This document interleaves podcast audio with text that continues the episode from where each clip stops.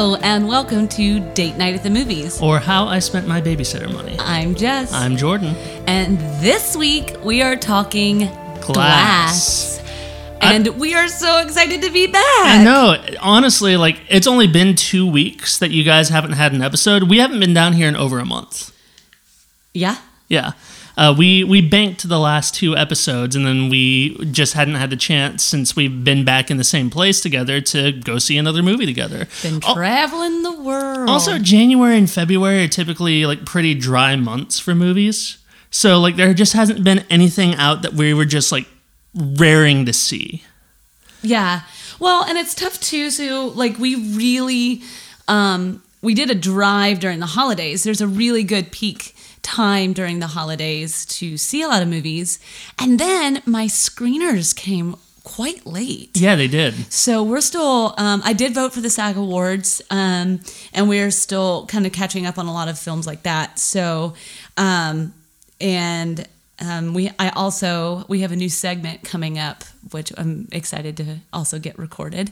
Um, Jess on a plane, so stay tuned. Um, and yeah, so uh, I think this movie is apropos for us to to come back on because we are quite the M Night Shyamalan apologists. Apologist is a very appropriate word. yes, um, we have we stuck with him till the bitter end, knowing his his flaws. We we made it through that like three run period of like Lady in the Water, The Happening, and Last Airbender. yes, I've never seen After Earth. Oh, I didn't see After Earth either. I listened to the How Did This Get Made on it. I'm just like, all right, that that all makes sense. Yeah. yeah. Um, so our traditional housekeeping, our drink of the podcast is a purple drink Yes. in it- honor of Mr. Glass. Yeah, uh, because Mr. Glass's color is purple. Yes. Uh, which is actually just Samuel L. Jackson's favorite color. You know, that's why he has a purple lightsaber in the Star Wars prequels, right? No idea. Yeah. That's his favorite color. Yep. You know, our studio is blurple. Yeah, it depends on the light. Some places it's like really rich blue, and some places it looks kind of purple. It, it tends to photograph kind of purple. It does photograph purple. Um, I feel like we'll have to do. So we're finishing the studio, everyone, and it's going to be um, a little bit more modern.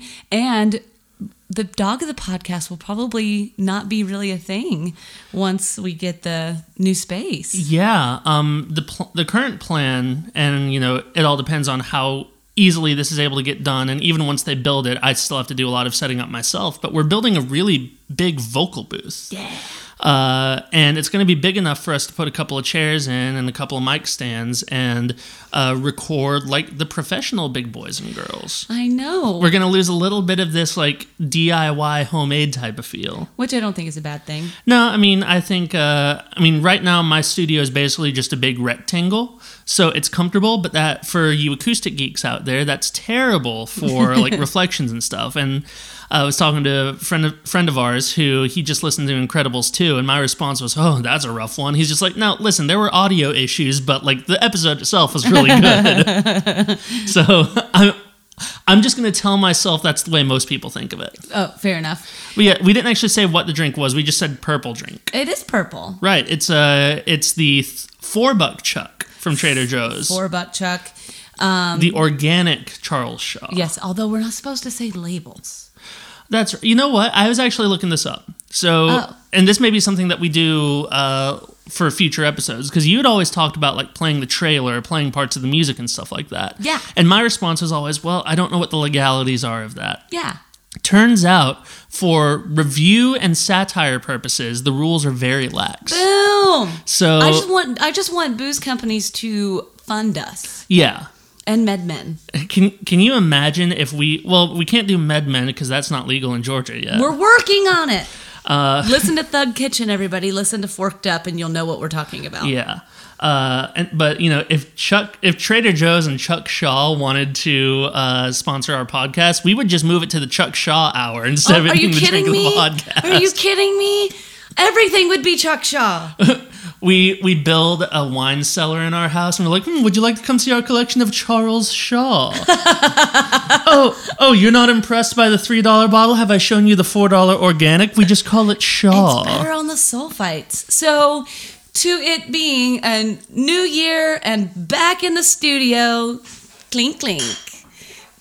So, um, uh, and speaking of the dog of the podcast earlier, no dog of the podcast. Right. It's Char- actually really beautiful outside. yeah. Charlie did come down here to see what was going on, uh, and then he immediately wanted to go outside. He saw what was going on and said veto. Yeah, he's he's like, oh, you guys are boring when you sit there. Stop being boring when you sit there. I'm surprised I don't have a Madison uh, in my lap right now. Jordan's finishing um, a film right now, and I came down to listen to the music and it kind of the edit where it is, and I had the hippopotamus in my lap the whole time. She's toasty, I will say. Yeah, she she very much did. She was like, play it again because she did not want to get up. No. Yeah. Um, so, as you can see, we are very thrilled to be back and talking to you all. Um, and what's really fun too is we are recording this, and this will be released on Valentine's Day. That's right. So we had a date, and this will get released on Valentine's. So um, I hope uh, you and your platonic to lovely date have a wonderful date night. And if you happen to go see Glass, hopefully you're listening to us. Yeah. Yeah. I, I mean, I have a hard time thinking that, like, let's say you go on a date to the movies on Valentine's Day, right? Yes, Then you go see Glass because you both are into the same thing, right? totally. I highly doubt that they're going to come straight home and listen to the podcast. Okay, touche. Listen to us on Friday. Yeah, I mean, say, we all know we all know what Valentine's Day night is actually for. It's just a lot of pressure. Yeah, Take the pressure off yourself, everyone. yeah, yeah. I'm I'm a Valentine's Day baby. I've come to terms with that. And now let's talk about M. Night Shyamalan's Glass. I'm not finished talking about my conception. Thank you. you can do that on your time. You can do that during the break. no commercial break. We're just going to regale you with a story. Heavens. Um, okay, so what are we gonna rate this in? Uh, you know what? In honor of Unbreakable, let's do glass canes. Oh, okay. Yeah. How many glass canes would you give this? I'm gonna give it a th- hmm, three. I'm going straight three two. Okay. There, so Ooh, I expected you to give it higher. no, well here's I, expected three and a half. I was thinking three and a quarter for a while. Oh, okay. But here's what I started thinking of, okay. and not too spoilery. This movie has like three different endings. True. Um, and if any of you are well acquainted with the Shyamalan esque experience, there's a quote, quote, I'm doing the biggest air quotes you've ever seen. Right. There's always a twist. So this quote twist, um, there's twists in this. However, I wouldn't say they're the most like, like I was surprised. Um, spoiler alert. If you haven't seen The Village by now, uh-huh. I thought that was a good twist. Yeah. I mean, I think we were the right age for that twist. I think that if we had seen that movie, if we'd seen that movie when it first came out and we were older, but Yeah. we were still like juniors in high school, something like that. Something like that. Yeah. So we were the right age for that twist. I will say my dad ruined Sixth Sense. Oh yeah. Yes. Uh, Again, spoiler alert. Which, if you want to uh, hear a great podcast on the Sixth Sense, um, the AFI Top 100 uh, Unspooled. Unspooled. Yeah, with Paul Scheer and Amy Nicholson. Yeah, we talk about that podcast. I think a lot Yeah, here. and Amy Nicholson's actually pretty responsive on Twitter too. There have been a, there have been a few times where I've, where I'll you know tweet at her being like like the other day I tweeted at her saying I've been re-listening to Unspooled and rewatching all the Stanley Kubrick movies. Here are my thoughts, and then she's like, you know, she's pretty responsive to that. so Oh, well. Amy Nicholson is super cool. So Amy Nicholson, we love their look on Sixth Sense, but my dad, we were even younger when Sixth Sense came out. And my dad, we're sitting in the living room watching it because I didn't grow up going to the movie theater. That wasn't until high school um, because I competed in sports every weekend and I travel uh, traveled a lot for uh, my sport. So um, I didn't really get a lot of time for like time at the movies and sleepovers because I was busy. and uh, my sleepovers were in hotel rooms while on a, the horse show circuit. Um, and we're sitting there, and my dad goes, He's dead. And my mom and I were like, "What?" And then he's like, "Bruce Willis, he's dead." So he figured it out, or had he already seen it? Figured it out. He does that all the time. He just calls movies out, and you're like, "Well, So you got the drive for wanting to do that from your dad, but you didn't get the uh, hit to miss ratio from your dad. I will tell you though, I have been on the I have been on on target lately. You you have been. Yes. I have been on it. Now, but it doesn't count when I'm out loud trying to be like figuring it out. Yeah, I so that doesn't that doesn't count. Sometimes you are just thinking out loud, but it sounds like you're conjecturing. I'm not. and I'm you're just and you're just throwing spaghetti at the wall. yes, and it's not cooked yet, and I know that. and like there's no there's no bad ideas in brainstorming, but when you don't prepare the other person for that, uh, it just sounds like you're like, what did you just guess? Leave me alone, lemon.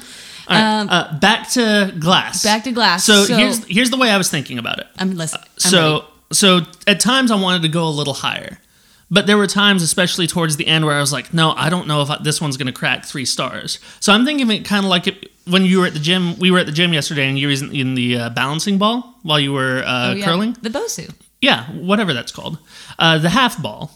Um, but you know, you were teetering back and forth because you're trying to keep your balance, and that's kind of where I see this: is that the movie is squarely on like three stars. There were moments of it where it went a little higher, and there were moments of it where it went a little lower. So I'm just I'm just going right on the middle.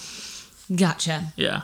I'm giving it three because this movie, and now being older, having Mm-hmm. seen a lot of Shyamalan films, uh, this one was made it very apparent how lazy of a writer he is. Yes. It was it was just incredibly lazy, and to me, this felt like X Men First Class. You know, we've got Yeah. James McAvoy as well, but it Uh-huh. felt like First Class, and it felt like it didn't even it decided not to go as far. Well, and like X Men First Class is actually a pretty legitimately good movie. I like And- First Class. and it's very well written. And I have a hard time saying that because it was written by Bryan Singer, and I know. I have very complicated feelings on Bryan Singer. Mostly, I love The Usual Suspects, but dude's a pedophile. I know the usual suspects is ruined for a little while. Yeah, It's a I have of- I haven't thrown it out yet, but I'm not revisiting it anytime soon. No, it's brilliant. And uh, we talk about often how do you separate art from the human, and I think sometimes you can't. I, I think I think sometimes you can't. Um, and maybe one day we'll get go back to the usual suspects once everybody has some justice and some humble pie thrown at them, and then maybe we'll think about that. But back to Glass. Yeah. Um, I think this movie was just, it felt, I don't know, it was very insular in Well, its scope. So here's one thing as I was doing my IMDbing and things Yeah. like that. Uh, so Split was released this time uh, in January, like mid to late January 2017. Was it that soon? Uh huh. Wow. Well, well, so yeah, and the, but they started filming Glass on October in October of 2017. Oh, okay. So he cranked that script out like crazy. Yeah. And you and you know not a lot of time was spent in the actual writing portion of it because A they had to get you know they had to get the gang back together and B there were a lot of complications so Split was the it was like the backdoor sequel to Unbreakable right Right. um, but it wasn't done by Touchstone, who did Unbreakable.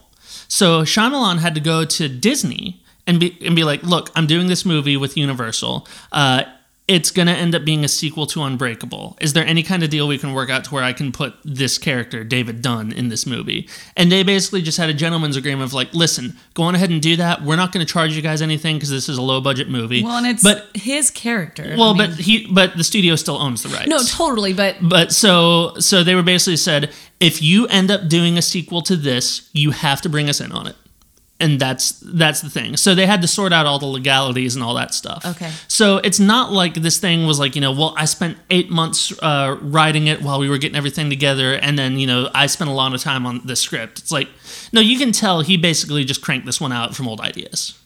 yeah, I can see that. And he, and like you said, you know, I mean, and again, we're Shyamalan apologists, but he is not a very he he's not a great writer. He he wrote one great script, and he's a good storyteller. Like, so we watched, we rewatched Unbreakable last night, and Unbreakable really holds up. Yeah. There now there are moments in it that are a little oh this guy's believing his own hype. I still But- think the cinematography is the most noteworthy thing of it. yeah. Well, I mean, yeah, cinematography is great. Honestly, Bruce Willis is better in that movie than people give him credit for.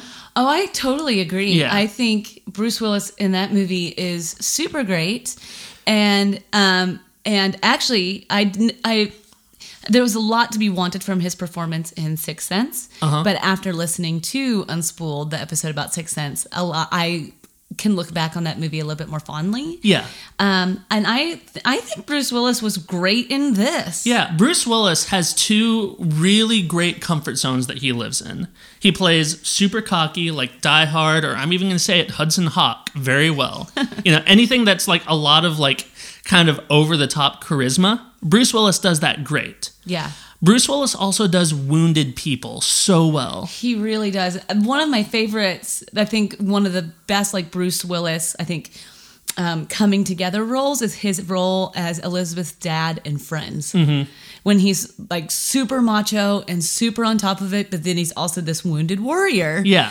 And it's hysterically wonderful. Yeah. And I think, um, so I think that's ex- t- proves to your point that that's exactly what he's good at. Right. And like if, even if you think about like Sin City, which Sin City is just a, an over the top movie anyway. Totally. But his whole story in Sin City of this guy who basically lost everything for the sake of trying to save this little girl from uh, this powerful family. Yeah. And he's just like, "Nope, that's my lot. I've accepted it." Like he's actually pretty good in that, you know? Oh, I agree. Um now, when Bruce Willis shows shows up for a paycheck, you can always tell. you can tell. Yeah, the Expendables too, where they had to get Arnold Schwarzenegger to say to say yippee ki It was not not good. Yeah, but um, but no, Bruce Willis I thought was really good in this, and he was good in Unbreakable. Now going back to what we were talking about with the Shyamalan screenwriting, Shyamalan, a lot of his scripts to me sound like they were first drafts. Ooh, that's a really good way of putting it. Yeah, because Yeah. he's putting in a lot of exposition and a lot of uh, and a lot of explanation and just things like that. And then he doesn't go back and think about how would an actual human being say this. Well- and it's just in the script is like you know they're basically reading off definitions of things. Yeah, and I think the other thing too is then he has moments of greatness where he show he shows, not tells you. There's moments of that, but then I also wonder because the editing of his movies are always really good. Mm-hmm. So I'm wondering how much that his editor has to do with that because it's brilliant. Yeah. Um, But- so But I also think too, it takes a certain, it takes a certain perfect storm to cover up for his particular brand, ban- brand of not great writing. So let's take the end of Unbreakable for example. okay, So the end of Unbreakable, uh, Samuel L. Jackson reveals that he was the one who orchestrated the three attacks and like killed like something like what six hundred people yes, bad dude. and he's sitting there elated with himself while recognizing that it's like sacrifices. And then bruce willis goes and basically turn, turns him in. The last line in the movie is samuel l. Jackson saying you know why? It's the kids david. They called me mr glass. And i'm sure the way Shyamalan wrote that I mean, and this is like the South Park version of Shyamalan, you know. And if he ever wants to come and talk to me about this, I'd love to. I'd love to talk with him about this, but uh, I don't think he cares. um, but I'm. It. I can almost see him writing that at the end. Is like because of the kids, David, they called me Mister Glass. Gross. You're Yeah. fired. You're immediately fired. E- uh, right? uh, but but like the way Samuel L. Jackson did that, he had tears in his eyes because he didn't wake up one day wanting to kill a bunch of people, but he wanted to find his purpose. So in that moment, he as a as an actor, he's reconciling those two things of I did this wrong. And also, I'm so happy to know why I'm here. Right. And so to me, that was a line that could have easily just been um, that could have easily just been like a you know like oh and this is the badass moment of the movie. Right. But but it's this really heightened emotional part and rewatching it again last night, it really hit me. You know, Yeah. and I know he, it was Samuel L. Jackson who had a lot to do with like pretty much everything to do with that. Right. But Shyamalan sets up a great story. Oh, 100%. He just he's just not great with the dialogue. No, well, but even in the in in Glass, there's this. he builds and builds and builds, and then he has um, Mr. Glass's mother literally state everything he's already built. Right. Built, built, built. Here, I'm going to tell you anyway. And then it was like, oh, you ruined it. You ruined Yeah, it. You the- could have just let it be. It's the thing, like, I always go back to the Zombieland narration. In Zombieland 1, the narration is really, is, and they're doing another one, uh, but the narration is great throughout most of the movie. Then towards the end, where things start coming together and you start knowing who the characters are and what their what their strengths and weaknesses are, Yeah. the narration becomes redundant. And no more at a worse time is where this character, who we've seen is terrified of clowns for the whole movie, uh, he has to go through the theme park filled with zombies to save his love interest and her sister. And then there's a clown zombie. Now, we as the audience are smart enough to understand this is him facing his biggest fear. And then the narration comes in and says, Of course it had to be a clown. It had to be a clown. I have to do this. And it make it almost makes me shut the movie off every time I watch it. So that's kind of what what Mr. Glass's mother was doing in this movie. And she's a better actress. She should have had a more thankful role. Oh, I totally agree. But th- there was there was moments of that splattered throughout the movie. Mm-hmm. Um, it's your love. He needs the loving touch. It's like we get it. Like there's just things that was just like it didn't need to be said. And the actress who's playing, uh, who was the actress who played the ther- psychiatrist? Uh, Sarah Paulson. Sarah Paulson. Sarah Paulson is great, She's fantastic. and she had to say these lackluster lines too. yeah. It was it was it was frustrating, but the story in and of itself is is I, I liked it and I liked the ride that I went on, Mm-hmm. but I enjoyed Samuel L. Jackson, James McAvoy, and Bruce Willis Mm-hmm. A great deal more. I feel like the movie was made by them. Yeah. Um, I think the uh, so a majority of the movie is in the in the psych, psych psychiatric ward, and I feel like it was a disservice leaving it in there. I feel like could have built sooner. We could have gotten to what is the end of the movie, and then th- had a more impactful denouement. This was it. Just kind of was like ah, ah, ah.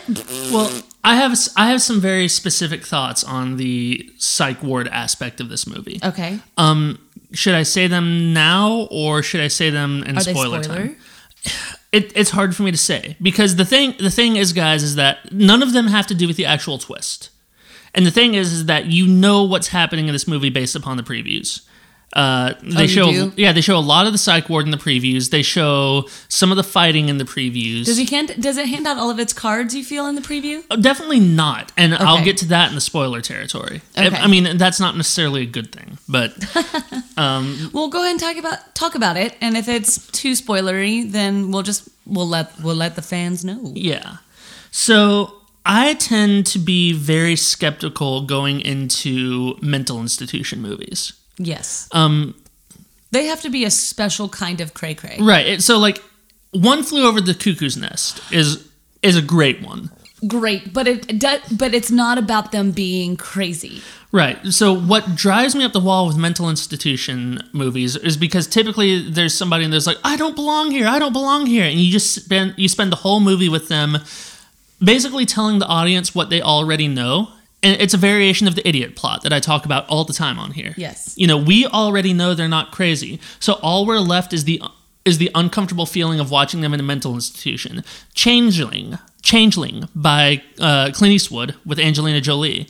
That's a big part of that movie. Is like you know she's not crazy. You know that's not her son, but they throw her in there anyway, and you spend the whole movie just feeling like really uncomfortable.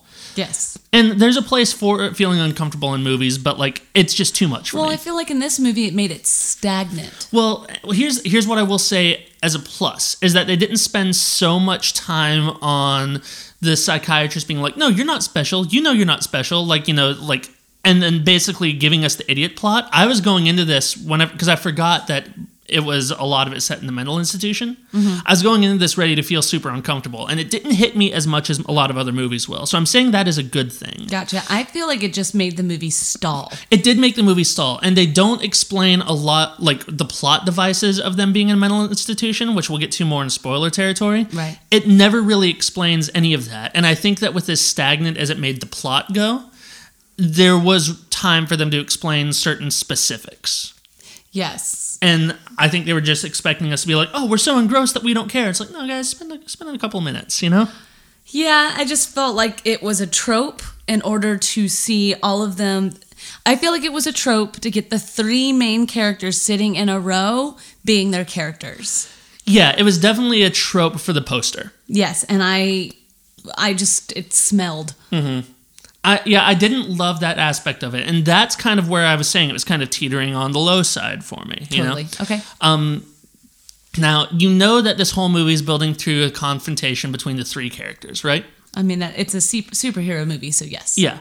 Now, what I will say to to the credit of this is that I loved how they kept it mostly close up and personal, the way that they shot it. Because when they did that, it felt it, it never felt epic like you know the end of the first Avengers, you know. Right. But it felt like you know raw and it felt brutal and it felt powerful. And then whenever they would do the wide shot, you kind of saw it how like anybody else would see it. It's like oh, three three uh, mentally ill people are fighting on the lawn.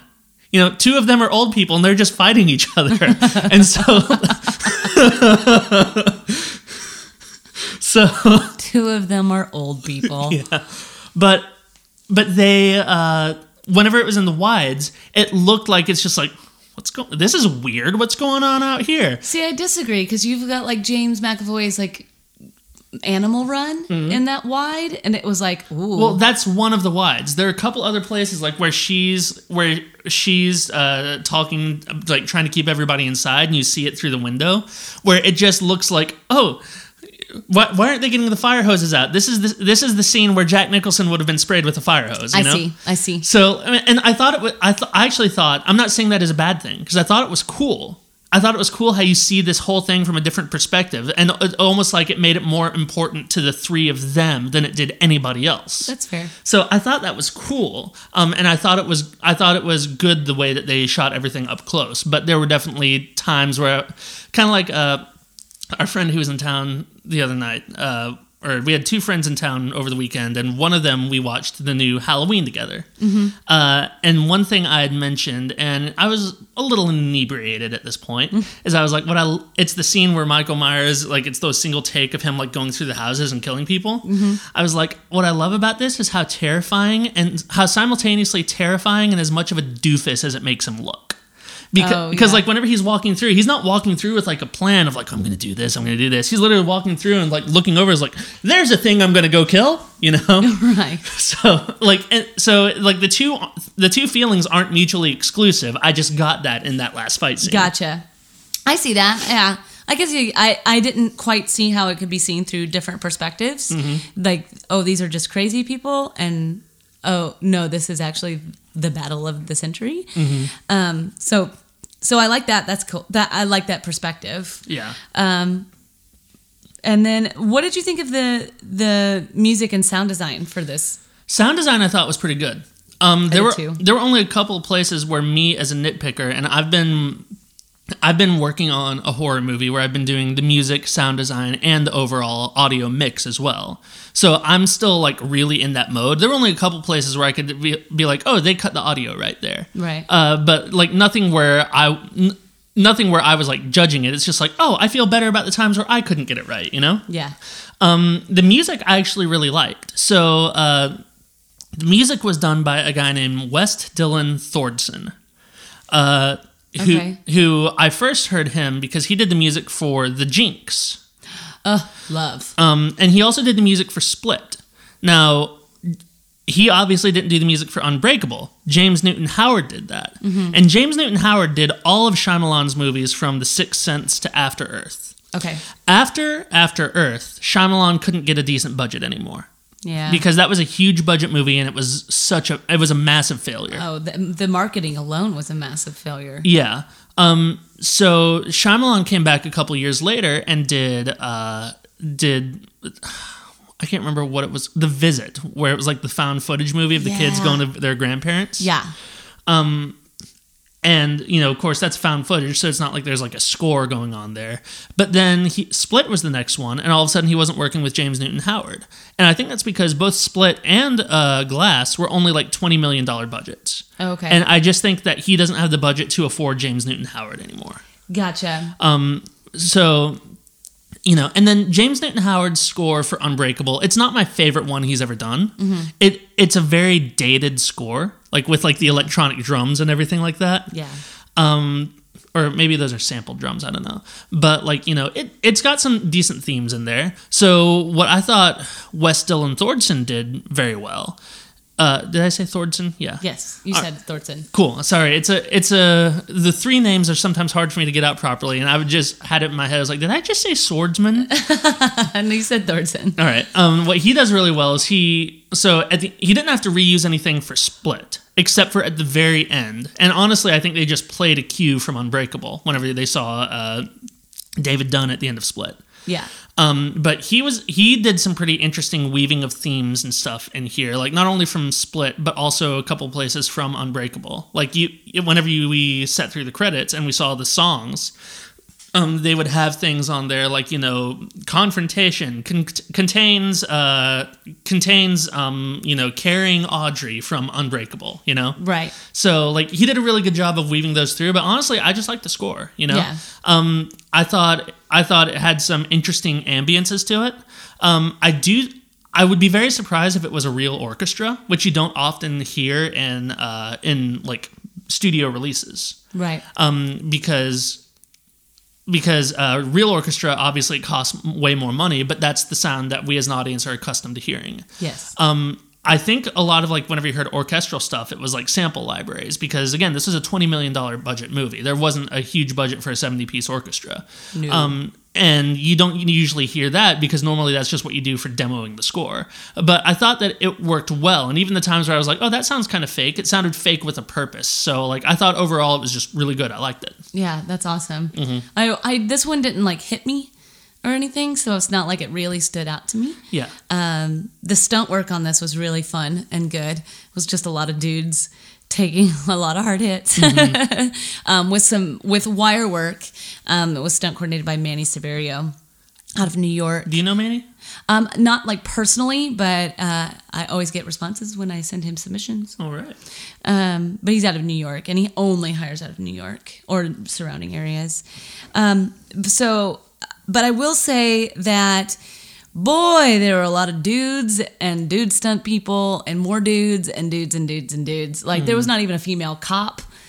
Shame on you all. Yeah. A plague on both your houses. I think the only three females really in this movie uh, were um, Sarah Paulson, uh, Mr. Glass's mom, and Anya Taylor Joy. yes, and victims. Yeah.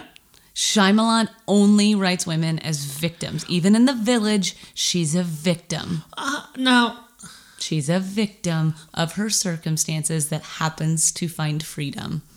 to, He loves women to be victims. all right, that, that's fair, and I'm not going to dispute you on that. That's just not the reading that I took from The Village. I, The- oh no, no, The Village is a much better movie overall than that. yeah. But like like the way that I read The Village is that yes, she may be a victim of her circumstance, but she's also the most capable person there, even before she has to do the thing that she's really afraid to do. I can see that. I just, in order for her to stand up, she Shyamalan made her impaired. I can all right, I can I can see where you're coming from. Yeah, it's just frustrating. Yeah. Um, and I just feel like I just want to shake the casting director. Well, now all right, here's here's another here's something I can say to that point though. Sure. During all my IMDbing is that Dr. I don't remember her name, Sarah Paulson. Yes. That character was originally written for a man. Okay, so you get they get one tiny little star. Hey, I'm I'm just saying I'm just saying we got to give credit where credit is due. Yes, I'm just thinking it, it was it was very vanilla to watch. Oh yeah, and on that note too, almost everybody was white. Vanilla. Um, there's a new there's a new trailer that came out uh, either today or yesterday. Um, it's called Yesterday. It's a new Danny Boyle movie. Okay. And basically, I haven't watched the trailer, but the gist that I've gotten from it is like nobody remembers the Beatles except for one musician who knows all the songs. Okay. Uh, I, I need to watch the trailer and see what it's about, but it's but like it's basically my Twitter timeline has been on fire with people retweeting it and everything. But uh, Jameela Jamil from The Good Place talked about how uh, she was like, "This is a huge step forward because it, it stars a South Asian actor in the lead in a movie that's not about being a South Asian person." Yeah, it's so silly. Yeah, Um, but and and this is not to say because I love ja- James McAvoy, and after watching his SNL, I love him even more. Uh-huh. I think he's an incredibly talented actor. I think Samuel L. Jackson shone brightly in this movie. and that that first turn where he finally like snaps into focus. Uh, the- just the detail work that he did was incredibly great. Um, and Bruce Willis was great. We've already talked about him. So it's not saying that there's not a place. It was just like this is just overall cursory. It, like I, it was just a lot of white vanilla stuff. Uh-huh. Um, and as and what the movie turns out to be, and this might be a spoiler, but I don't think so. It's an origin story Yeah, and I thought that was cool. But then I felt like because there's not really gonna be another one. If there is, oh no, you know. So I I, I don't know if I want to see the M Night Shyamalan version of Avengers. This was it. This was the opportunity to do it, and he. I feel like it just didn't go there. I'm I'm hoping that I'm hoping that when he says the word origin story, he meant more in a conceptual I way, hope so. like in a spiritual way, as opposed to and now I get to make three more of these movies. yes, I liked the fact that it was. It was the fact that it wasn't a sequel. yeah, that this is that that that what we've been watching for the past 20 years is an origin story and i love the idea of that and i hope he stops and just stop M Night Shyamalan. Don't M Night Shyamalan this. yeah shut it down yeah. um well with that shall we take a quick break and come back with loads of spoilers and even more purple drink yes. Okay right. great We'll be- so go fill up your wine glass and we'll see you in a little bit Have you ever looked at all those Insta celebrities and been like, where do you get your raw jewelry because it's gorgeous? Or where did you get that female empowerment shirt because I need one? But then you think to yourself, I don't want to go shopping because it's too selfish. What if I could tell you you could get awesome apparel, awesome jewelry, and it gives back? You need to check out Rox Jewelry Shop. That's right, Rox. R O X. Rox Jewelry Shop has amazing jewelry, and I just got a shirt that says, Those females are strong as hell. Thank you, Kimmy Schmidt. You can check out Rox Jewelry Shop online, and with code DATE NIGHT, you'll get 15% off. So head on over to Rox, R O X, jewelryshop.com, code DATE NIGHT for 15% off. Hello, and welcome back to Date Night at the Movies. So we're in spoiler territory for Glass now. Yes. Um, so we've s- overall have given this movie three glass canes, um, and I think um, I I just I I overall enjoyed it, but I had many eye roll moments in this movie.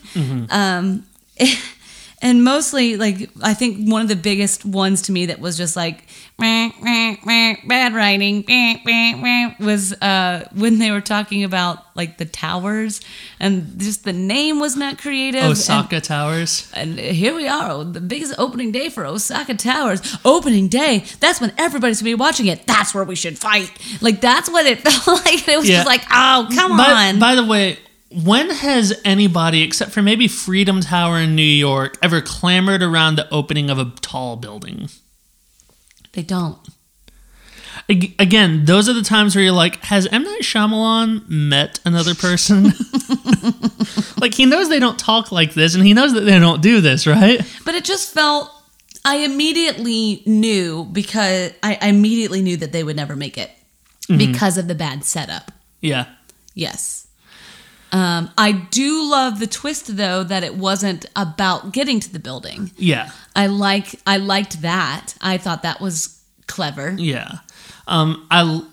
It also makes you realize. Also, also, also, also, also. Sorry. It makes you realize too how truly Machiavellian and ends justify the means. Uh, Mr. Glass was because Oh, yes. because whenever he knew that's the way it was going to happen, he never planned on. And you don't find this out till like the literally the last five to seven minutes of the movie is that he never planned on making it out of there. So he was like, "Oh yeah, all three of us are gonna die, and I'm fine with that." What I don't like about the ending of the movie is I, I just kind of how I f- uh, I'm unsettled by the movie. Mm-hmm. The reason being is I kind of rooted for all three of them. Yeah, And then there's these stragglers his mom, the girl, and the son. And they really just felt like stragglers. Yeah. And that their purpose at the end was to reveal these superhero secrets.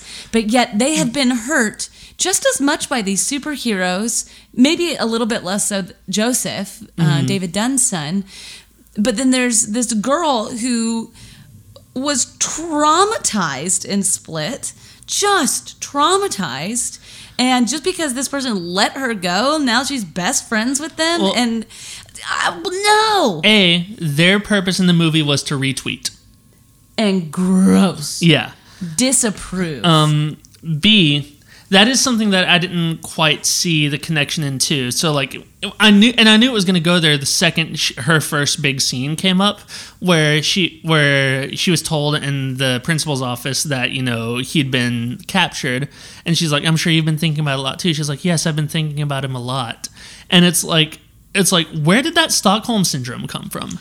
right, because it was not even remotely there in It, Split. it, no, in Split it wasn't there. Um, now, I think they She was clever, don't get me wrong. Well, and they cover they covered it up a little bit by her wanting to go see him to tell her that she put her uncle in jail for molesting her. right. Um, which you know, at the end, like that was really. Right, right. You know, I watched Split with Andy when I was in LA, and we were both during that whole scene. We're like, Ugh. but um, but no, like her arc in Split wasn't even to escape; it was to find the strength to tell somebody this is what's happening to me. And I, that's one of the things that actually makes Split very good, and it's it definitely is one of his better movies. I really like Split. yeah, and I- she's really good in it too. Anya Oh. Taylor Joy is very good. I uh, totally agree. I just felt like she was an accessory. She was an earring right. in well, this movie. well, I mean, she was the David girlfriend in this movie. You know, but also, I mean, and it's okay that this multiple personality schizophrenic human being has a connection with her because Mm-hmm. that's very appropriate. But this, like you said, the Stockholm syndrome came from nowhere. well.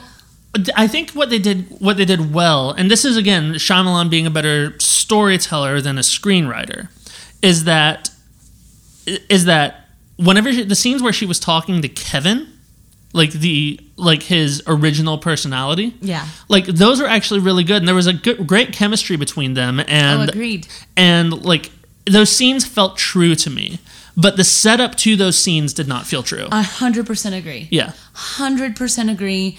In the moment, totally on board. Acting, yes. Build up, absolutely not. yeah. If the you reasoning, if you no. if you macro this, it doesn't make a whole lot of sense. But if you're just watching the movie, it's fine. Sure. Um, if you're watching the movie and you're not analyzing it afterwards, it's fine. it's at uh I don't know. It really bothered me. You don't you don't have the ability to not analyze a movie. Neither of us do.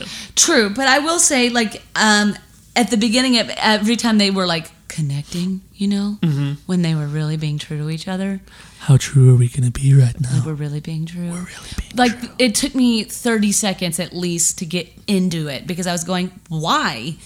Why? Yeah. And then, you know, then I fall into the rhythm of the scene and I'm fine. But it took me time every single time to be like, stop talking to the person that tortured you. You wouldn't do that. Mm-hmm. Yeah. Because she also there wasn't there long enough to get Stockholm syndrome. Right. Uh, not that I'm an expert at that by any means. Well, even even from the standards of screenwriting, you never see Stockholm syndrome get taken in that soon. I mean, even Belle spent Christmas with the Beast, you know? Well, and he gave her a whole library. Yeah. I mean, there's a lot that the Beast did. There's a lot of Stockholm syndrome going on in Beauty and the Beast, Yes, and it is earned. It, but well, that's but that's it. I mean, you need some magic, you need lumiere, you need all sorts of things to happen, and you need dancing food to make that happen. I want to see Split with dancing food. Okay, be weird. Um, we'll, we'll we'll film that one right after we do our slasher movie called Sorry to Bother You. Um, so I will I will say it was really just their being there. I I saw why Shyamalan wanted them to be. I just thought and that's also why I feel that this movie being an now knowing it was an origin story, how cool is that? How great of an idea is that? I feel like he took the easy route out and didn't X Men First Class this and didn't let it build build. Right. And uh, we didn't really get to see. A, just imagine that. Hopefully, pray to the movie gods. This, this is the last in the sequel. You know, we've gotten gotten to love these characters, and now they're just dead. Yeah. So and should we a bunch of retweets. should we talk about what they mean by this is an origin story? Because now we are in spoiler territories. We can actually talk about that. Should should we talk about the succession of twists in this movie? Sure. Okay. First twist is you find out the psychiatrist is really the bad guy all along. Terrible twist. Yeah. Uh, you find out that she's part of basically the Illuminati, it sounds like. Yeah, and they have a weird three leaf clover tattoo. Yeah, and like, and it's weird because you notice this first because so they. Sh- so one thing I will say I really I thought was cool, and they did this in Split too, is they talk about how Kevin's like physiology changes between uh between each personality, and how they had like the veins disappear from him whenever he went from the Beast back to Kevin. great. But of course, what that signifies too is that now he can be killed, and then so one of the cops shoots him in the abdomen. Yes. Uh, and then whenever it goes back, you see like that little three leaf clover tattoo on his wrist. And you were like, Are we supposed to know who that is?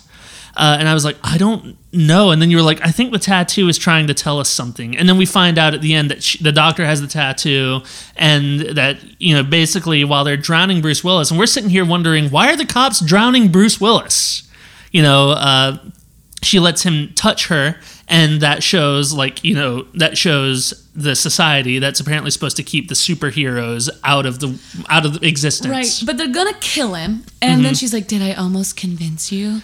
Did I do it? Did I almost do it?" here's the thing so like the way that you're saying that i feel that most people are going to take that as you know like you know like reveling in it. it's like i almost fooled you no, I felt it was weak sauce. right well that that's the thing you describing that describes it in a way that's better than the way that it was It was pee poo. it, it was her describing it like you know please tell me that i almost did this right tell me i did a good job No, but it's just like I, I, I have my best interest at heart. It's like shut up, bitch.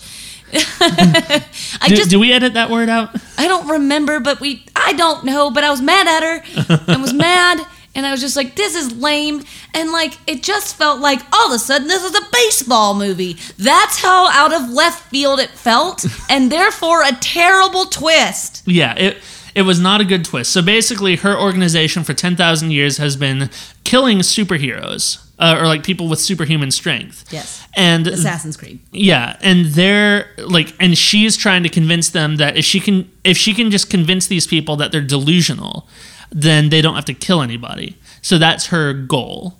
Um, Right.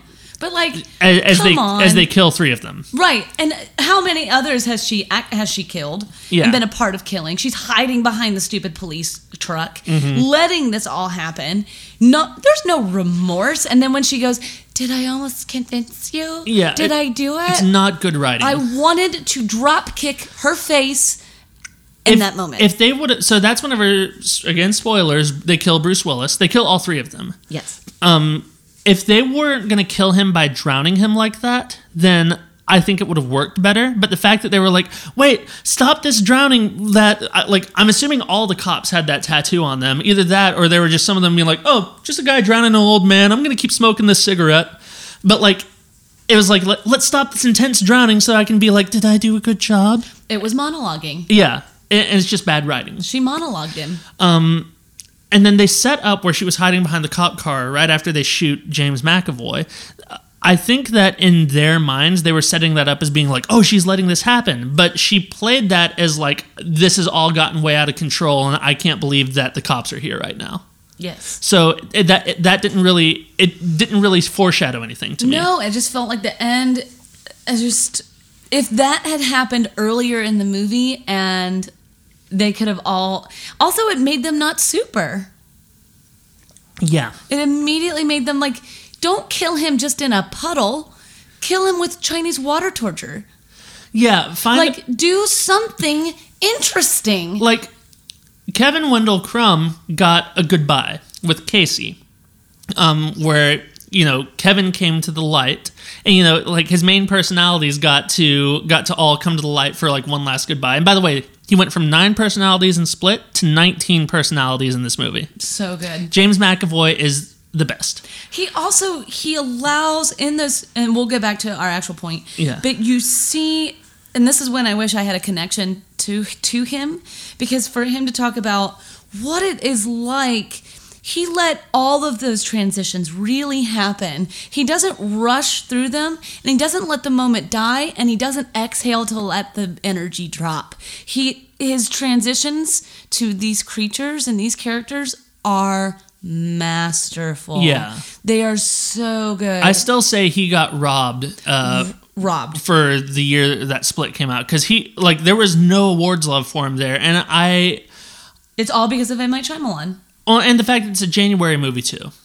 Right, but that sucks because his ability to navigate all of that Yeah. takes so much work. Yeah. Like the amount of you can't just walk in to the space one day and just do that. Right. That takes a great deal of homework. That's that's Shakespeare. That's what doing Shakespeare's like. Uh-huh. And then but he's also not doing Shakespeare. He's doing Shyamalan with not a very good script.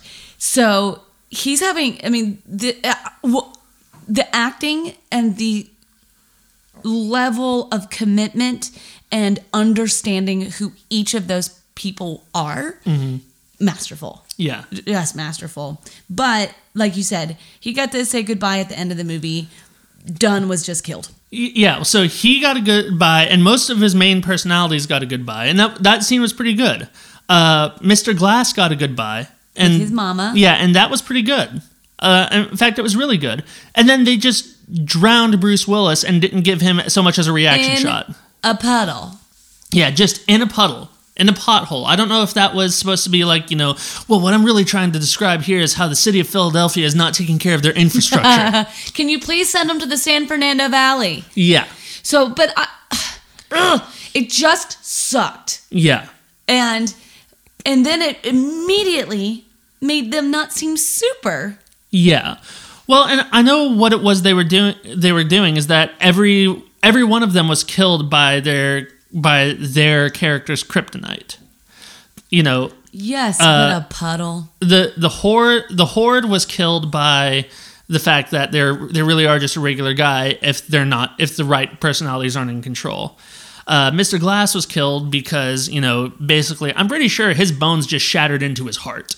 I, bel I believe they shattered and hurt his internal organs. Yes. And then you know Bruce Willis. Uh, David Dunn was killed by drowning, which has been very well established as his kryptonite. But again, like you say, the fact that it was a puddle in a pothole, I did not love. It just it just sucked. And it and the movie I felt like the movie had the potential to go just another step further and I don't know what that step is, but it just felt like it was just like wah wah wah. Yeah, it's like so. L.A. Confidential. Yes. Um, I don't. It's been a while since even I've watched it, just because of Kevin Spacey. right. Um, but Great movie though. yeah, g- fantastic movie. The way that his character is killed in the movie, like you know, he actually gets like an on-screen death. Like you know, uh, the police. Spoilers for L.A. Confidential, twenty-year-old movie. The police chief chief kills him, and then he says like one word that ends up helping uh, Guy Pearce solve the case later on. Yes. But like he gets to say there,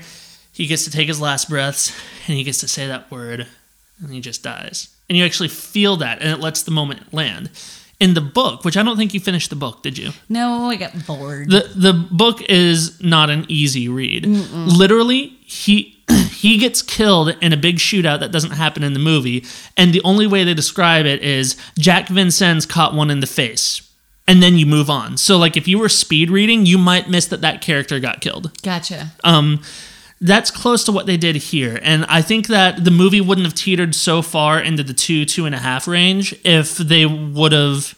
It's like for the most part, Bruce Willis is just sitting in a cell. He has stuff to do at the beginning of the movie and the- at the end of the movie. For the most of the movie, it doesn't really focus on him. So the least that they could do at the end of the movie was to give him something big to do and give Yes. him, give him a proper goodbye. Because we've been people have been waiting to see this character for almost 20 years. Right. And then his son, who was pivotal in all of this, Mm-hmm. was the reason he was be, to be able to be the overseer. Yeah. Was because of his son. And his son doesn't even get a goodbye.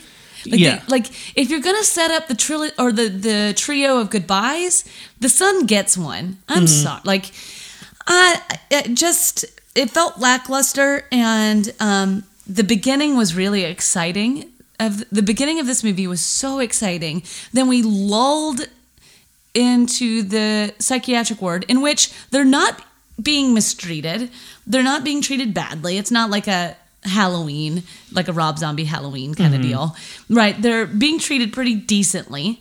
And it just felt like vanilla, vanilla, vanilla. And then the cops are called. Oh, wait, it's the Illuminati? What?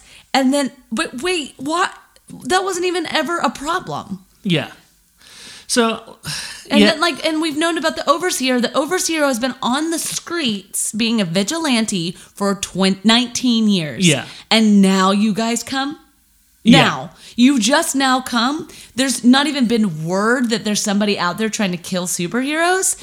And then out of it just is baloney. Yeah, uh, I would almost be willing to forgive that part because, from a plot standpoint, she didn't come until there was somebody out there who, with se- seemingly superhuman powers, was killing a bunch of teenagers, and that creates a big scene. And this is only supposed to take place like three weeks after Split. Right. I did know Um, that. But oh, but that's but- still what 17 years after Right, but what I'm saying is that, like, and she even said, "I would have, I wanted to leave you alone." Uh, Oh, I missed that part. yeah, she said, I must have been fuming by that yeah, it, it's during the monologuing part." oh, gross. but Okay. but even then she says that you know we're not bad we don't kill good people we don't kill bad people we do we do it to both of them uh, so the fact that she's like i wanted to leave you alone but we do it to both of them it's like well you've been you guys have been doing this for 10,000 years so like you're not just going to pick this one random guy to leave alone No. Um, I, I don't I don't know. I mean, again, we're it sounds like we're being really hard on this movie. I still think that even after this discussion, I'm still right at a three because the parts of it that were good were really good.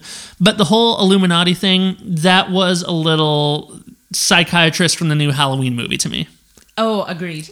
I will say the reason that I remotely like this movie is because I just loved watching the three main actors. Mm-hmm. I thought they were just I thought they were mesmerizing. I thought they were amazing. Yeah, the performances are really good, and the three main supporting characters are really good Yes, too. Or I guess there's four of them, including Sarah Paulson. Yes. but- I, and I, I agree with that. And there's sup- other supporting roles. The, just the acting in general, even for the what would be considered the you know still supporting roles, but like the wards in the psychiatric unit.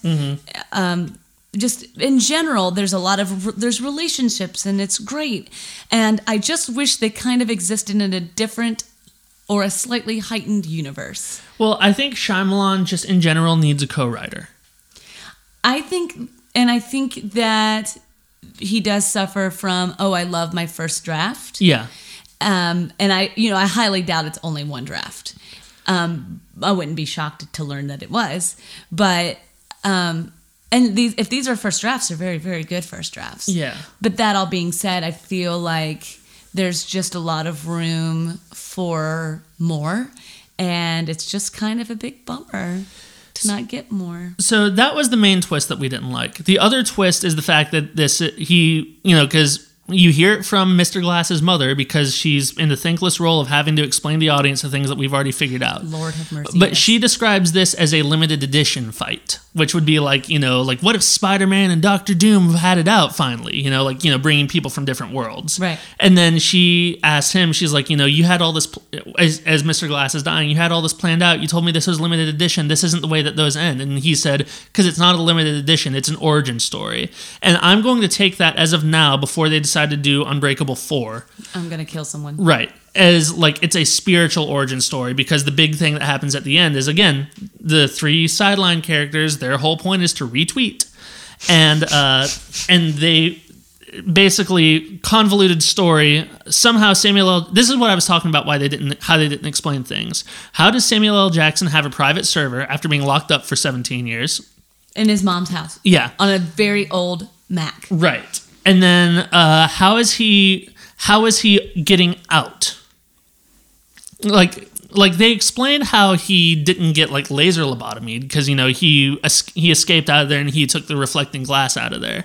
But how is he actually getting out of his room without a key? I have no idea. And how is he opening up other rooms without a key? Magic. Yeah. And why is it that he don't like if there were if this movie was just kind of fan service, which, you know, Unbreakable 3 at this point would kind of be considered fan service. That's fair. Why wasn't there a point where he had an actual confrontation with David Dunn? Right? Where's the Magneto? Yeah, wh- why? Like, because I know why he went in and talked to Kevin Crumb, but why uh, wouldn't he go in and say something to David? And he just does it on a microphone. Yeah, And uh, and and if this is fan service, the fans want Mr. Glass and David Dunn to have a show off. right. Because Bruce Willis and Samuel L. Jackson, when did they not have good chemistry? Agreed. Um, but uh, the other twist in this movie, which to me isn't really even a twist, they treat it like a twist. But if you were paying attention in Split, then uh, this isn't a twist. Is that Kevin's father was on the same train as David Dunn? Right.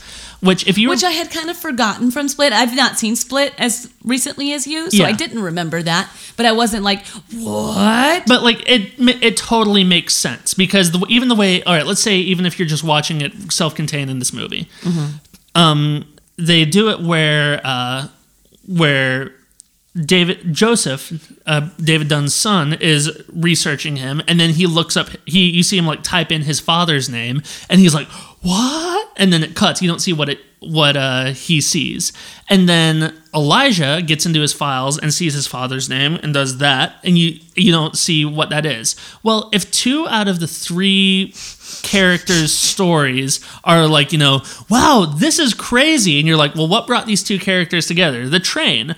Oh, okay. So, oh, they both reacted to his father. His father was on that train. Yeah. So, like, to me, like, they played that like it was a huge twist. I don't think, I don't think that it would have been a bad thing if they had just mentioned that in the Right. movie. Well, Shyamalan suffers from.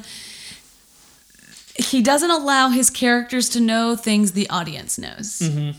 And that's a bummer because it feels like he doesn't trust us as, as an audience. Right. And um, moreover, he doesn't allow his characters to be smart. So there was a way to discover that in a different way yeah. and it not be so stupid. It felt stupid, even though it was it was interesting. To, it was interesting to see Kevin wave to, goodbye to his father, and then see the woman walking down the aisle Yeah. again, and seeing twenty you know twenty years younger Bruce Willis. that was cool. Yeah, that was cool. And, and that was done really well because that looked like it was all filmed on the same day. Yeah. Oh yeah. Yeah. Um, well, I feel like it was a little bit of editing with I- original footage. No, I mean that that was the original footage. Yes. But they they did splice in the new footage with that, and it looked organic, is what I'm saying. Oh, t- yes. So- um, and that's another thing that I have extreme praise for for Shyamalan and his team. Mm-hmm. Oh, uh, you know, I didn't look up if he works with the same DP. Uh, this is the same DP he worked on with uh, Split. Is it the same from Unbreakable? I don't think so. Well, here's one thing I will say. Um, if you watch Unbreakable again, the cinematography in it is unique and wonderful. And one thing that I like about the choices that Shyamalan makes, that his cinematographers make happen, um, is the stillness of his shots. He allows just he allows the performers the space to do their work, and in really creative ways. And I, f- I feel like what you were saying earlier is him as a storyteller is great. And um, me as a director really resonates with shots that isn't always wide, mid, close up, close up, wide, mid, close up, close up, which is how you have to shoot an episodic. But for film, when you are able to encapsulate a story in its time, I love when you're able to really feel a story um, and it's and it's in the way that it's shot. And I think that Shyamalan and his work with his DPs is masterful Yeah. at that. So so yeah, he his DP for uh, I, I just looked at it and I can't remember the name, but his DP for Unbreakable is the same one. Like you know, he's been nominated for a couple of Oscars. He did like Blood Diamond, so he's done like some prestige movies. Yeah. The guy who did this one, who did Split as well, he also was the cinematographer. He's a younger guy. He was the cinematographer for It Follows. and appar- Oh. apparently that's why he wanted to work with him on Split. Uh, but like Shyamalan also worked with like Roger Deakins on The Village. Um, so so he, but he's got that makes total sense. yeah, but he's got a really good eye for camera and he's got a really good eye for cinematographers. Now, moving this episode on a little bit, let's I want to talk about some of the uh, connections that they had to Unbreakable and Split. Okay. Um, so we've already talked about how uh, Kevin Wendell Crumb's father was um, was a victim on East Rail 177, which Bruce Willis was the only survivor for. yes. Um, and another thing they gave it away is after Split came out, and then everybody's like, "Oh wow, this was for Unbreakable." Then uh, they were like, "Yeah, we're gonna do a third one." They started calling it the East Rail 177 trilogy. So I'm like, "Well, nobody, neither Samuel L. Jackson or Bruce Willis was really in Split. So obviously that means that whenever he lays flowers at the train, that was because his father died on that same train. You know. So again, that wasn't as clever as it could have been, and maybe that's something to be said to the marketing team as opposed to the filmmakers. That's fair. I didn't see any trailers for this, um, Right. Whatsoever. Um, I've been uh, really out of town, and Yeah. uh, um, I so I complete. I I missed everything, but I mean, I saw that coming. Yeah. Um, so in other ways, so in Unbreakable, whenever he's going through and he's like first learning his powers of like whenever he touches people, you can kind of sense some of the things that they've done. And then he does that to M. Night Shyamalan's cameo in Unbreakable Yes. because he thinks he's stealing drugs. Well, that also means um, that also means that, uh, and then the same the same guys in this movie. Yes. Uh, buying the cameras, and he's like, "Yeah, the building that I work at, somebody was killed there," and he's referring to the psychiatrist from Split. He's like, "Everybody's freaked out, so I need to get some new cameras in there." And then he recognizes uh, Bruce Willis, and it was just like, "Oh yeah, you used to work down at the stadium, right? Yeah, I used to run with a bad crowd. I'm cleaned up now, though." So that means that he's played the same character in all three movies. yes. Uh, so that was a connection. Another thing, so you know, there's a uh, there's a moment in Unbreakable where whenever he's first like touching people, and then there's the mother with the with the kid, um, and then he as she walks by, she he can kind of hear her like oh, yell is that and supposed slap. to be Kevin? Apparently so.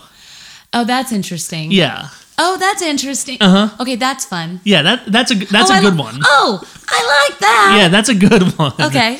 Um, let's see, there was another thing. Oh, um, so you know, there's a scene in this movie where he talks to his son, and it's like a flashback, and, and like, and it's the child because the same actor plays the son in this movie who played the son in Which I Unbreakable. love. Yeah.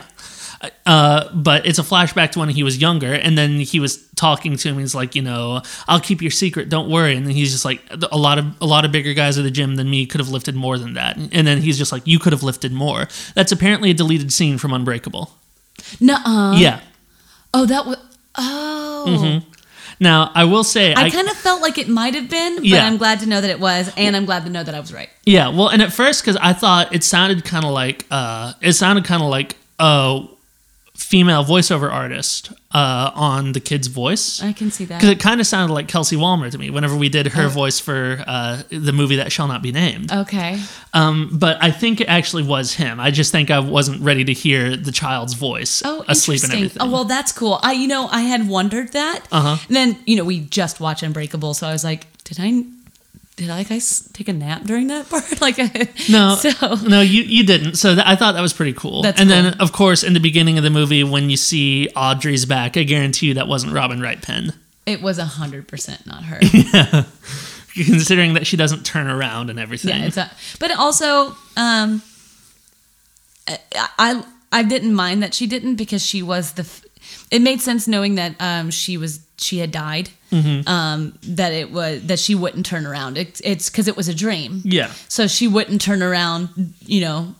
Because she wasn't there to answer. Yeah. But I do like the idea, though, that they did repair the relationship, which you can get from this film. Well, so here's another thing. So at, that's at the beginning of the movie, and you know he's like, "Audrey, I need to tell you something." Audrey, and she never turns around. I thought that that meant that he told her what he was doing and she left him, but they never really mentioned that. I think because he kisses his ring towards the end, Mm-hmm. and they, she had died of a very severe case of leukemia. Mm-hmm. I think she they repaired the relationship, but she died. Yeah, I, that's the way I would like to take it. That's how that's how I took it. Yeah. Um, yeah, I'm not really finding anything else interesting IMDb wise or even Wikipedia wise on here. And of course, they're both one and the same. I, I, I guarantee you, I could read something in here and it would have been like Bruce Willis is from Mars, but Samuel L. Jackson is from Venus. Isn't that interesting? And it'd be like, you know, 48 out of 49 people found this interesting. um, yeah. So, I mean, I think that I think that we're kind of getting in the point where we're talking in circles. I agree. Or, or we're at least about to get on that track. So, would you tell someone if someone came up to you and were like, "Oh my gosh, you are Jordan from Date Night at the Movies. Should I go see Split?" And I'd be like, "How do you recognize me?" no, I would tell you to go see Split. Um, I could see myself wanting to watch this again, probably more as a rental than actually go out and buy it. Mm-hmm. Um, but I think that this is I think this is overall a pretty good movie. I think that if you can expect like again, I went into this not necessarily being like, oh, we're going to see a Shyamalan movie, but I'd again, I'd forgotten that this was a movie that takes place in a mental institution, which always irks me. So I went into this almost my expectations were lowered because of that. So Oh, okay. because of that, I was already in the mindset of being like, I'm willing to forgive some things. Okay. And the fact that it didn't just irk me, the fact that it took place in a mental institution, that made me a little more forgiving of other things, I think. So I think this one to me is going to stay at a solid three, which three out of five is pretty good. That's still above average. Um, that's still something I would recommend this, people to see. Um, I do think that. Unbreakable is fantastic. I think Unbreakable, it's already starting to be seen as like a classic. And I think give it a few more years and it's really going to be seen as like an underrated classic. Yeah, I can see that. Uh, Split, I think, is great. It's a very different movie than Unbreakable, but I like I almost had the same level of enjoyment for both of them. The adult in me likes Unbreakable more, uh, but Split is a great horror movie. I love Split. Yeah. I love Split. Um. I'm, but I mean, as as I get older, I like movies about sad people. So Unbreakable speaks to me. Uh, but but yeah, I do think that this out of the three of them is the weakest one. Yes, I agree. But I think that there's enough to like about it to where I wouldn't say don't go see this movie. How about you? Um, I would tell people to go see it. Um, I, I would especially tell those who don't like M. Night Shyamalan to go see this because I think this was a success. It makes me want to go because we had just watched Unbreakable again because I hadn't seen it in so long. Um, it just makes me want to go watch Split again. Yeah. Um, again, I do think this is the weakest, but I would tell the M. Night Shyamalan haters, hey, go see this, but you have to have seen Unbreakable and Split. Yeah, you, and this is not going to be the movie that changes your mind about Shyamalan. Oh, no, no. Honestly, Split was the movie that changed people's minds about Shyamalan. Yes, this just reminded them why they don't like him. Yeah, th- and I read, I try, I didn't read any reviews of this beforehand. I tried to stay pretty spoiler free beforehand, uh, but a lot of things that people were saying is that this movie is this movie has some great moments in it, but it does showcase all of M Night Shyamalan's weaknesses, and I will agree with Oh, that. It it it and not only does it it it illuminates them, Yeah. which is unfortunate because there was a lot of success in this movie. There was just it. I can see myself this going to like a two and a half yeah, over time.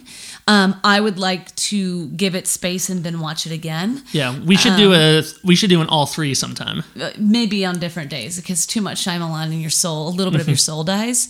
Um, mainly because Unbreakable and Split are so are really good. Um, and then this one, it takes these characters that you've come to really like and love in a weird, sick way because they're so imperfect that because like you even root for James McAvoy in Split, and you shouldn't because he's the bad dude. He's the he's the horror villain. Well, that's the interesting thing about that character, though, and the way that he plays him is that there are enough, there's enough going on within him that you can still root for it. Like I rooted for Kevin to make it out okay. I rooted for Barry to make it out okay. There was a part of me that mm-hmm. rooted for Hedwig to make it out okay. oh, you know? poor Hedwig. Hedwig just doesn't know any better. Yeah. he's nine. He's nine forever. I thought that that was a great moment with uh with Mr. Oh, Glass and Hedwig. superhero. yeah, he's like, "Well, you're nine forever, right?" So you see the world as it actually is. How amazing is that? I loved, and again, that's why I think the trope of them being in the the ward. Every time they all three really talked to each other or were with each other, it was so magnetic. Mm-hmm. And just imagine if they were like almost in a it- the movie Kick Ass. What if they had been like a trio for a hot second? Yeah. And it devolved all because of Mr. Glass. Yeah. Just imagine that. Mm-hmm. Or Miss or Dunn realizes, oh my gosh, I've been doing bad things. Like, just imagine if it had put in a little bit more of a superhero realm. Just a little bit more. Because it's, it's, it's not a traditional superhero movie, nor do I want it to be. And it could have still been an origin story, but with just a little bit more superhero. I mean, Mr. Glass got to be back in his superhero suit, in his super suit. They all three got to be in their super suit. Mm-hmm. I do find it very annoying that James McAvoy had to take off his shoot, shirt every time he was the Beast. Yeah. I got annoyed at that. I feel like that was a lazy excuse, being like, "Here comes the Beast," and he like has to Hulk out of his shirt. Well, you see, what I was trying to accomplish here is showing how he's going back to his basic animal instincts. I'm like, really? I want to shoot you just for saying that out loud. well, I mean, let, let's listen to the director's commentary and see if he actually says that. I'm willing to give him more credit that he didn't. A- he won't actually say that. oh my gosh, if he does though, Uh-huh. oh my, oh, oh, oh no. But No, at, Yes. the, at the end of the day, I liked this movie. I like this movie. I really think that M Night Shyamalan should find a co-screenwriter who he can trust. Oh yes, And I think that if he does that, he has the ability to do another classic movie. oh. He, I mean, uh, so many of his movies are classics. Well, Sixth Sense is a classic, and even knowing the twist, that movie still holds up. oh, agreed. Um, Unbreakable, I, n- people are finally now starting to give it its due. Yes, Um, I'm an apologist for Signs in the Village. Yes. Uh, then you know he had the dark period, and, and again, even the Happening. I'm pretty certain that he knew that the Happening was just a B movie, and he treated it as such. I hope so. Um, that that's what I'm willing to. Do. Because if you know it's a B movie, then it's fun. Yeah. But I think that if he had somebody who he could be like, listen, here's the story I wrote. I think it's really strong. I just need to help with the polish on the dialogue. And I think that I can trust you to help me get where I need to go. And he found somebody who he could actually partner with. Yeah. Like, let's have Eric Roth co write M. Night Shyamalan's next movie. Or Tony Kushner. Oh my gosh, a Kushner Shyamalan movie? That would be the greatest mind blow of all time. So ooh, no, no. He needs to partner with Tracy Letts. a Tracy Letts M. Night Oh, Shyamalan movie. those kids because Shyamalan has messed up characters. Mm-hmm. Tracy Letts has messed up characters, but they are rooted in a deeper truth than Shyamalan's characters are. Yeah. And Tracy Letts is a masterful of weird plots. Mm-hmm. I mean, he made an entire script on people sitting down at dinner, Yeah. and that won Oscars, and I- it won Tonys. I, I would I would love to see that. That's August Osage County, by the way. I, I know. I'm, I'm also thinking. No, that was for our listeners, for those who may not know Tracy Letts very well. uh, I I wouldn't it have been interesting to see M Night Shyamalan direct Killer Joe. oh no. Oh, I don't know. Oh, I don't know. I, I think M Night Shyamalan wouldn't have had the patience to be as quick as Killer Joe needs to be. Ooh, yes, agreed. Because M Night Shyamalan, what you can say about him, especially as a director, and again, I think that like I'm, if I were his college professor right now, I would mm-hmm. give his screenwriting abilities like a C. Yo, yes. Mo- mostly because like it's like I know you can do better. Well, I Um, would give him a C too because he doesn't. He lets wonderful things live, but then he just crash courses around it Yeah. instead of letting it live and then building off of it. Well, but for his directing ability, I would give him a solid B plus A minus because Yeah. Shyamalan is a very patient director. But because of that, he also doesn't handle the quick stuff very well. Yeah. So like, and we were talking about this a little bit today uh, in Unbreakable. So. Bruce Willis goes in and he uh, frees the kids from having the wires wrapped around their their Yes. uh, wrists, and he goes to try and help the mom, and then they and then the killer throws him out the window in the pool, and the kids help him out of the pool. Whenever he goes back up, you see, and I, I remembered this scene very differently from whenever I rewatched the movie. So you see the killer is just looking at the mom. You find out later that it's the corpse. Uh, which is a good reveal in that movie. But he's drinking a beer and he's just spitting beer at her through his two front teeth, uh, just on the corpse. So nasty. I remembered that as like that being a moment where there was no music, just the sound of the rain, and literally just him like just doing it and just like staring at her, almost like you would find in like Texas Chainsaw Massacre, of like you know this is just this guy in his element. And it was really creepy.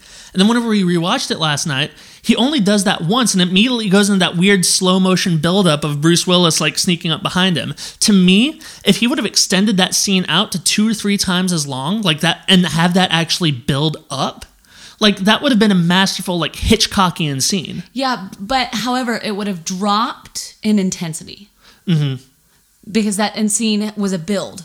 Well, but that's the thing. To me, to me, the build felt rushed. He, Oh, I disagree.